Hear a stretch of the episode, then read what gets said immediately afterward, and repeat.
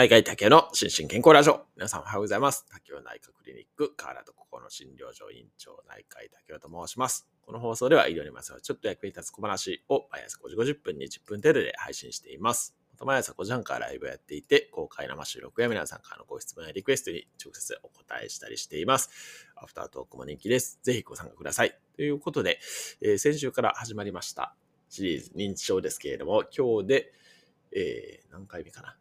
?5 回目ですかね。月火水木ですね。はい。5回目ですけれども、えー毎週日曜日は医師国家試験にチャレンジ、医師国家試験クイズをやってるんですけれども、今日はですね、認知症に伴う、認知症に関連する問題をちょっとピックアップしてみましたので、ぜひ一緒にチャレンジしていただけたらと思います。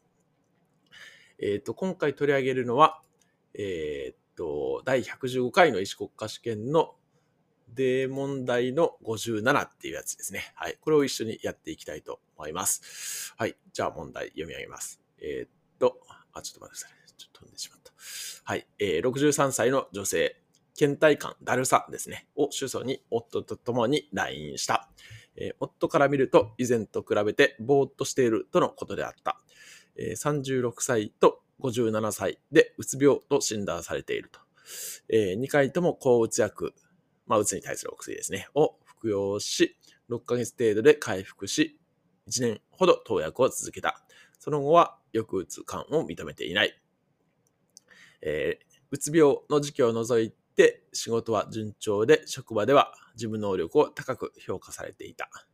仕事は順調であったが、3ヶ月前、自分に合わない上司に関わったことを、あ上司に変わったことを嘆いていた。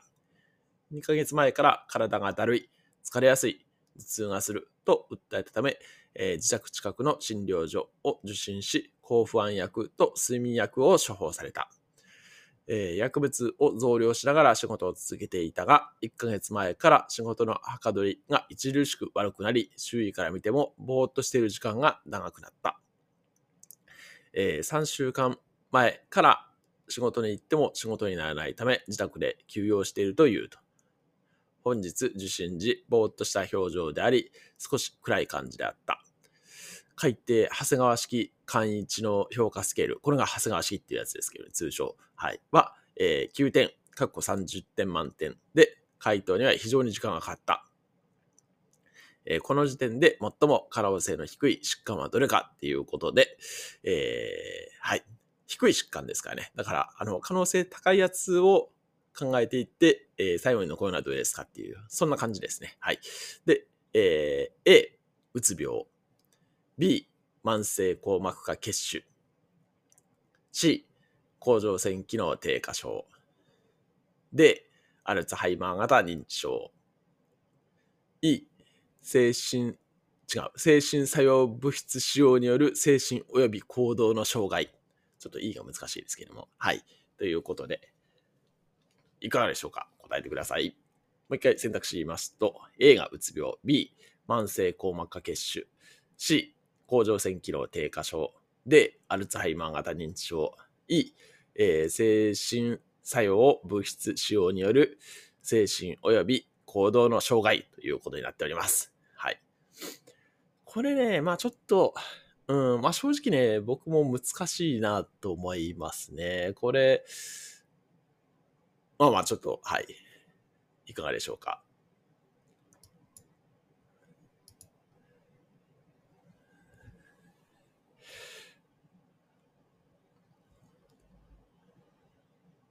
あ、やっぱり割れてますね。ちょっと待ってくださいね。スペース、スペース、B でお願いします。B は、あ、慢性硬膜下血腫ですね。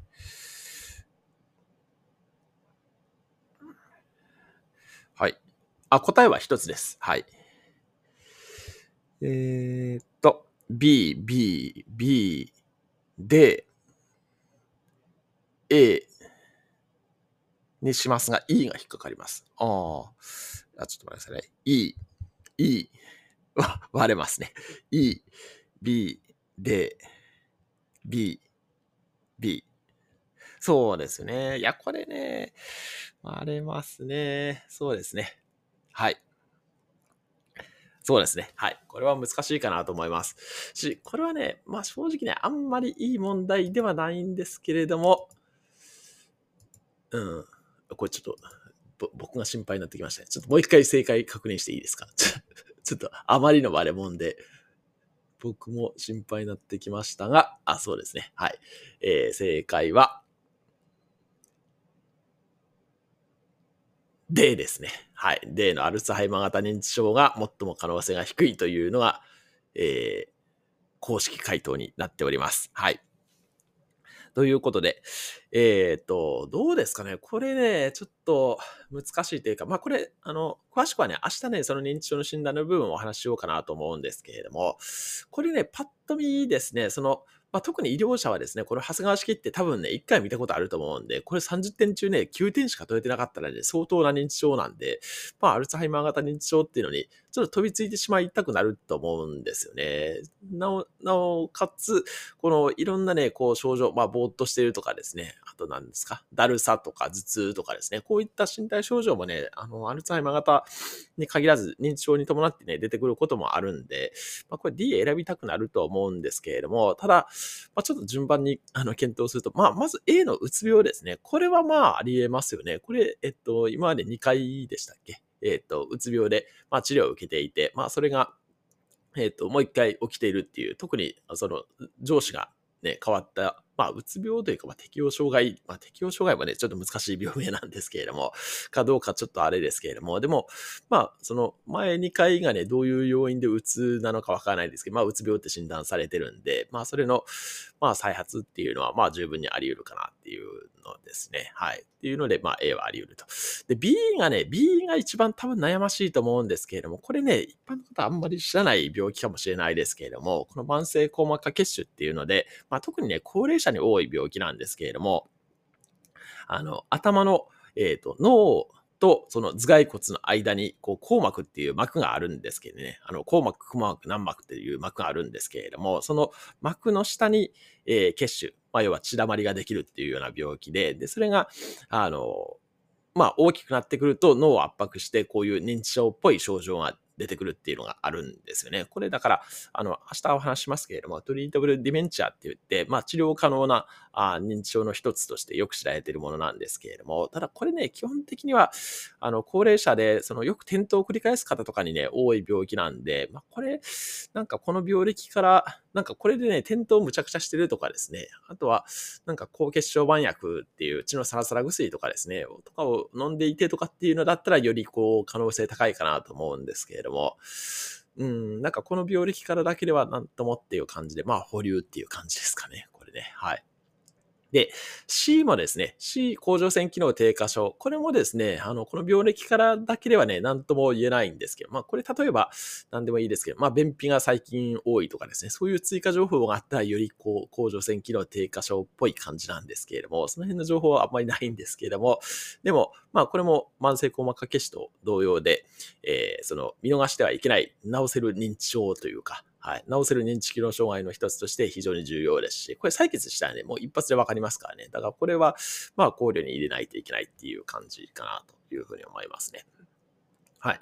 で、D は先ほど言った通りで、で、E ですね。E はね、むしろこの方に関してはね、E を一番考えるかなっていう感じで、この精神作用物質使用による精神及び行動の障害ってちょっと長ったらしい名前になってますけど、まあ、要は薬剤性っていうことですよね。まあ、あの、この方は、えっ、と、なんだ、診療所で抗不安薬ですね。まあ、いわゆる安定剤と睡眠薬を処方されていて、えー、で、まあ、なおかつ薬を増やしていっているということで、えー、でも、全然改善しないばかりか余計に事態悪くなっているっていうことで、むしろ、抗不安薬とか睡眠薬の盛りすぎえー、合ってない薬をどんどん増やしていって、えー、こう、あの、ぼーっとしてる。まあ、あのいわゆる軽民傾向っていうふうに言いますけれども、そういうので、まあ、長谷川式をやっても全然点数取れないみたいなことって、まあ、これね、あの、臨床上も、まあ、たまにあるんですよね。だから、まあ、こういうのは、あの、まあ、まあ、まずはお薬を減らして整理するっていうところから始まるんですけれども、はい。ということで、まあ、E はね、十分にあり得るかなっていう感じですね。だから、